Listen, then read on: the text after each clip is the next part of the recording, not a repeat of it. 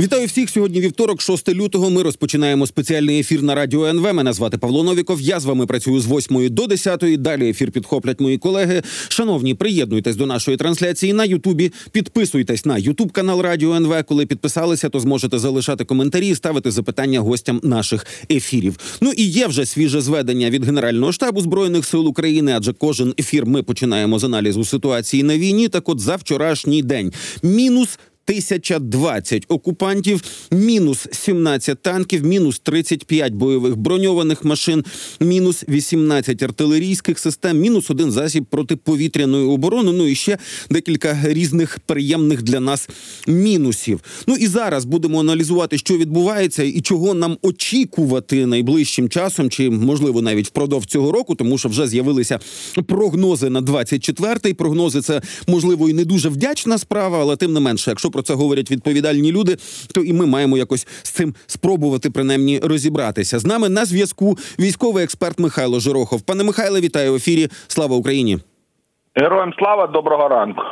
Е, командувач військово-морських сил, віце-адмірал Олексій Неїшпапа, переконаний, що ну принаймні до кінця 2004, 2024 року так, так званого Кримського чи Керченського мосту вже не буде. Далі цитата. Я думаю, недовго чекати лишилось. Принаймні цього року точно. Ну року ще багато, ще понад 11, ну ще трошки менше 11 місяців лишилося до кінця цього року. А от ну по суті, це ж не перша заява раніше Кирило Буданов казав, що це зайва споруда. Тим не менше, попередні випадки ураження вони все ж таки ну не були настільки критичними для, для самої конструкції. Ми чекаємо на якесь е, нове обладнання, на якусь на якісь нові ракети, щоб, щоб це таки сталося. Ну абсолютно точно, що зараз е, у збройних сил України немає таких вогневих засобів, які могли б нанести е, такому такій споруді, як е, Керченський мост, таких е, ураження, які були б критичні. Ми ми можемо побачити, наприклад, по Антонівському мосту, е, який е, дуже дуже сильно обстрілювався, е, дуже сильно він знаходився під ударами, але все ж таки був тільки підірваний. Тому е, думаю, що очікують на якусь більш потужну зброю або якісь нові морські дрони, які дозволять е, ну збити принаймні опори, ну тобто надати цій конструкції критичні пошкодження. Добре, ну і власне була ж ще одна заява напередодні про те, що Україна це вже Сергій Наєв, командувач об'єднаних сил збройних сил України. Що Україна чекає ну добре літаків F-16. Більше того, Нідерланди вже повідомили, що додатково до обіцяних 18 знайшли можливість передати в якийсь момент Україні ще 6 штук. Я так розумію, що ця це питання якогось часу, поки будуть підготовлені не тільки пілоти, а й на наземна інфраструктура, а головне ті люди, які будуть працювати на цій наземній інфраструктурі. Але там же також сказано про ракети з дальністю ураження цілей у 300-500 кілометрів. От що це може бути? Ну, взагалі, ми отримуємо не найновішу модифікацію F-16, які, звісно, можуть нести е, більш сучасні ракети дальнобійні, але е, тут варіантів не дуже багато, і скоріш за все мова йде про е, якісь європейські аналоги американських ракет. Поки що не зрозуміло, тому що така така ситуація, що, наприклад, у ці е, голландські F-16, які передають, вони списані, вони з перших партій, чи зможуть вони їх використовувати, чи будуть ці літаки модернізовані, ну якимось чином при передачі Україні. Тобто питань дуже багато, але варіантів використання вже стає більше. Якщо спочатку це було а, виключно підсилені ППО для боротьби з шахетами, ракетами, то зараз вже мова йде про ударні можливості F-16. Добре, там же у заяві пана Наєва було сказано. Ну він так нагадав, що коли в 22-му році до нас прийшли перші хаймерси, а потім і М270, відповідно, росіяни змушені були міняти е, свою систему організації і все більш-менш масоване складувати вже там на глибині понад 100 кілометрів від лінії зіткнення. Зараз, от якщо там уявити собі постачання якихось ракет, ну наприклад, там видання Defense Express, е, значить, наводить деякі варіанти, що це могло би бути, наприклад, AGM 158 JASM, ем, Ракета, яку вони пишуть, що вона концептуально схожа на Storm Shadow, там серйозна вибухова частина, і відповідно, ну там десь півтонни. І відповідно, е, якщо це 300-500 кілометрів, чи означає це, що ну по суті на території України у окупантів не буде якогось там зручного місця, де можна складувати щось, щось потужне і щось масове. Ну при, приблизно так вони вже перейшли до децентралізації, уже таких масових е, складів боєприпасів або скупчення особового складу, як це було на початку широкомасштабного вторгнення, у росіян немає. А в принципі е, нічого е, особливого і не зміниться, тому що фактично це аналог, якщо ми говоримо про ці американські ракети, це аналог Storm Shadow і аналог по бойовій частині той же Storm Shadow має має 450 кілограмів бойової частини, тобто а, збільшиться кількість носіїв. Е, і фактично ж ми ж ми ж розуміємо, що е, дальність ураження вона залежить від того, звідки пускати. Чим ближче е, су 24 умовно підходить до окупованого Криму, тим більше об'єктів він може вразити. Е, окей, з цим зрозуміло. Ну і от ще одна історія. Це вже про українську далеку руку. Пам'ятаємо історію про Усть-Лугу, де вибухнув газоконцентратний якийсь перероблювальний, значить, е, перероблювальна установка. Да, і відповідно порт тепер працює, але цей нафтопереробний, чи точніше газоконденсатно-переробний завод не дуже працює. У чотирьох портах у Ленінградській області вже запровадили режим підвищеної готовності через ймовірність ймовірність значить надзвичайних ситуацій техногенного характеру від атак безпілотних літальних апаратів. Е, вони зараз будуть пробувати якось е, ну там туди потягнути ще якісь системи протиповітряної оборони. Там же у них на тій же території, по суті, зараз формується оцей Ленінградський воєнний округ. У них там має все бути. Що ви думаєте про цю про цей режим підвищеної готовності? Чи це такий звичний бюрократичний, я не знаю, жест? Ну, це е, по більшості бюрократичний жест, тому що прикрити достатньо великі е, великі території, великі е, у ці е, нафтопереробні всі заводи практично неможливо. Це дуже велика площина, і куди прилетить дрон. Ну ну це ну це просто нереально. Росіяни намагалися навіть збивати ракетами С 400 дрони, які там копійчані, які там е, коштують буквально там декілька тисяч доларів. і Вони збивали ракетами С 4 С 400 які там були. А, І це означає, що ну кожен такий, е, кожен такий об'єкт неможливо прикрити. Тим більше, е, що е, вибір е, вибір об'єктів для удару він за нами. Тому сьогодні це може бути Смоленськ, завтра Тула, післязавтра це може бути якийсь там Ніжній Новгород.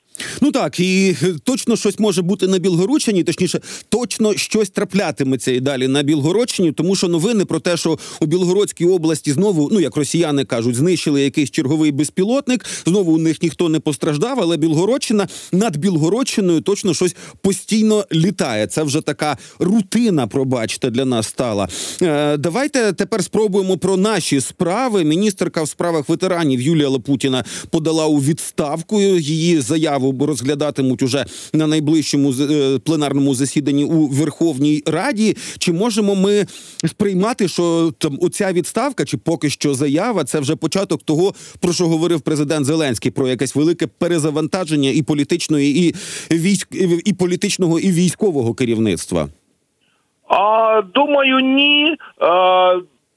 До міністерки величезна кількість е, запитів і таких е, різних моментів до її роботи, е, таких негативних відгуків, і до цього було дуже дуже багато. На жаль, у нас досі немає сформованої ветеранської політики, політики щодо ветеранів, і тому прихід кожного разу нового міністра е, це е, намагання побудувати щось з нуля.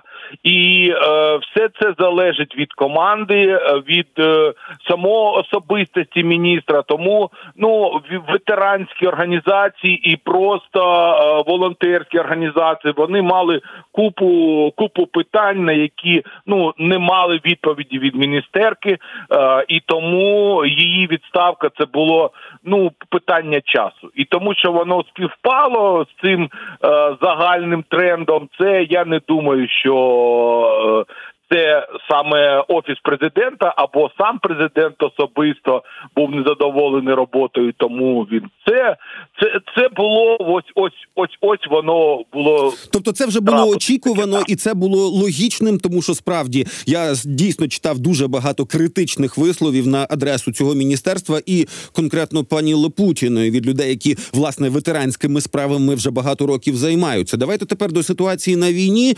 Куп'янський напрямок е, знову намагаються тиснути росіяни, і у них я так розумію, все одно не зникає бажання повернути собі контроль, хоча б над Куп'янськом вузловим, а то і Куп'янськом, Е, Харківщина, загрози. Уже ж є там е, навіть в закордонних медіа публікації, що там величезне якесь угруповання. Ну на харківському умовно для росіян напрямку концентрується там в якісь десятки тисяч особового складу і таке інше.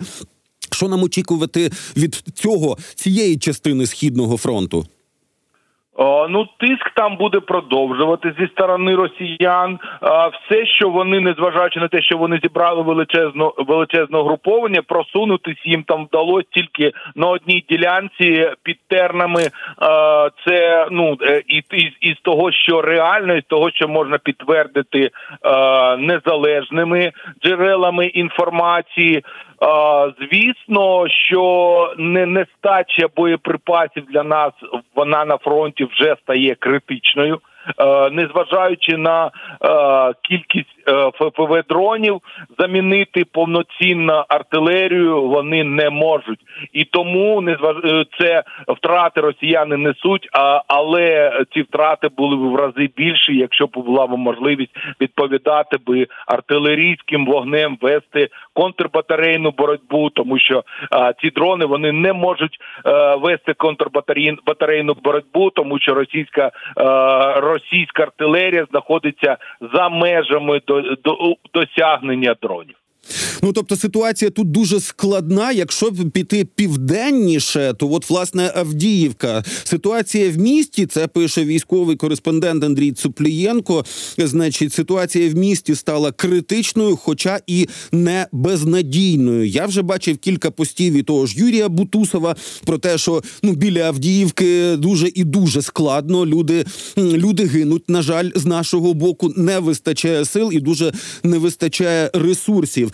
А, фактор утримання Авдіївки зараз, як би ви його оцінили?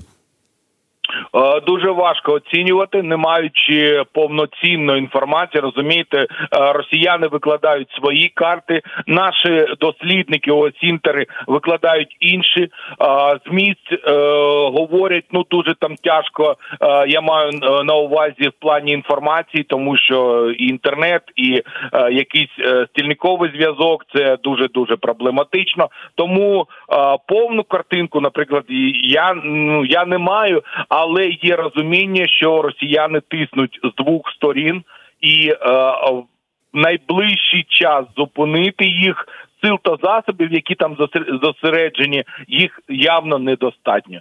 Якщо росіяни зможуть перерізати е, основну трасу, яка йде на півночі, це буде ну близько до катастрофи. І е, те, що в бій вже кидають тиловиків, це вже ну тиждень-два, коли з е, рот матеріального забезпечення з людей, які були мобілізовані е, з діагнозом обмежено придатні, з них формують штурмові групи і просто кидають для того, щоб ну хоч, хоч якось, хоч на якийсь момент зупинити. Звісно, що бойова ефективність таких е, таких груп вона дуже і дуже низька.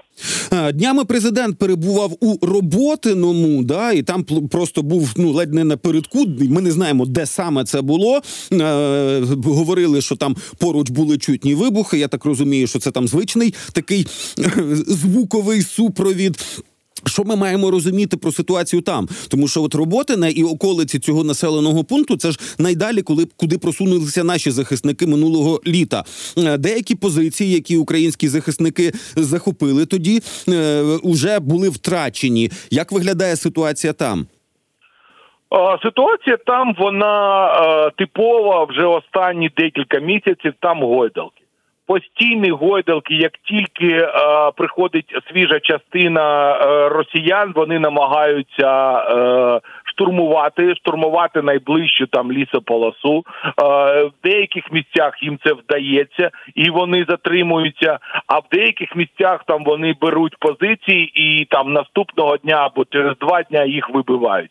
Тому е, там е, немає стратегічної переваги ні росіян, ні у нас для того, щоб продовжувати наступ. Е, і це ну така ситуація, яка ну практично зараз по всьому по всьому фронту, починаючи е, від роботи, не закінчуючи там, я не знаю, вугледаром. Тільки під Мар'їнкою, під Авдіївкою, під Бахмутом ідуть такі активні бої. У всіх інших місцях ось такі ось такі гойдалки, які е, ну. Незрозумілим результатом.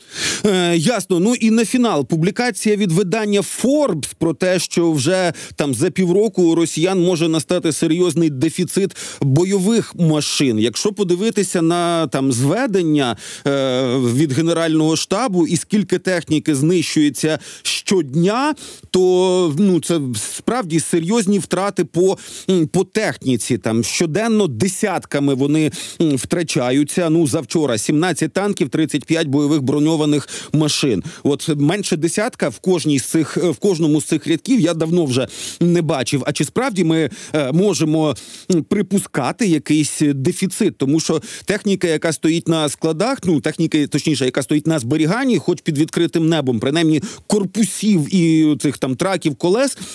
У них достатньо. Е, Що ви думаєте про таке припущення?